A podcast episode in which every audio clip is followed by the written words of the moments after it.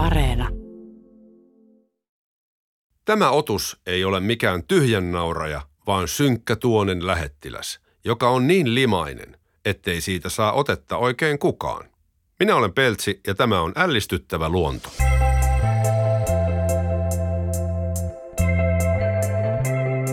Kerrotaan, että kun luoja loi kaloja, hommaa piisasi. Lopuksi jäljellä oli enää epämääräistä kuonaa, kunnes hän hoksasi, että siitä hän saa kasaan vielä yhden kalan. Jätemateriaalista syntyi made. Eipä madetta sen jälkeenkään ole erityisen kauniina pidetty. Pitkäpyrstöinen, tumman puhuva kala on oikea limamikko. Limaisempi kuin moni muu eväkäs, mutta siihen on ihan vissi syy. Leveäpäinen made voi helposti juuttua kivien tai pohjassa makaavien puiden rakojen väliin. Ahtaissa paikoissa limaa hankautuu pois, jolloin tietyt solut ja rauhaset intoutuvat tuottamaan sitä lisää nahkamaisen ihon suojaksi. Lima on myös mateen pelastusrengas. Jos kala päätyy haikaran nokkaan, liman eritys tekee siitä hankalasti pideltävän saaliin. Herkkusuille made eli matikka on talvigurmettia.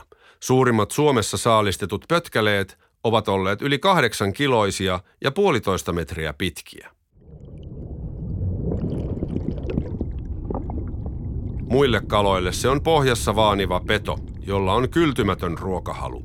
Made väijyy esimerkiksi kutemaan saapuvia muikkuja ja sen suureen kitaan päätyy kalojen lisäksi matoja, pohjaeläimiä ja äyriäisiä.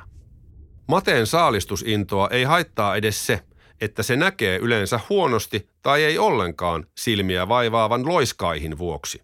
Toisaalta eipä syvänteissä ja vedenpohjassa kovin valoisaakaan ole. Suomalaisessa kansanperinteessä made on ollut manalan matti, tuonelan kala. Siis todella synkeä pohjakala, joka muistuttaa käärmettä. Mutta ei se koko elämäänsä ui syvissä vesissä. Kutuaikaan made siirtyy matalikolle tai kovapohjaiselle vesialueelle ja ryhtyy riehakkaaksi. Naaras käy laskemassa mädin ja koiraat polskivat ympärillä. Isokokoinen naaras panee koiraiden päät aivan sekaisin. Syntyy mieletön mylläkkä ja helposti leijuvaa mätiä ja maitia leviää sinne tänne. Naaras voi laskea jopa miljoonia mätimunia kerrallaan. Sikäli onkin ihmeellistä, että yhdeltä pariskunnalta saattaa yhden kudun tuloksena selvitä sukukypsään ikään vain pari jälkeläistä. Vaikka made on tuttu kala joka puolella Suomea, se on päätynyt silmällä pidettävien kalalajien punaiselle listalle – Mateiden määrä on dramaattisesti pienentynyt, erityisesti Suomenlahdella ja Saaristomerellä, missä isot pohja-alueet ovat muuttuneet rehevöityneiksi ja hapettomiksi. Myös vesistöjen lämpeneminen uhkaa tätä kylmien vesien kalaa. Haalean kalasopan lämpöisessä vedessä eivät manalan matit pärjää. Palataan vielä mateen luomiseen jätemateriaalista.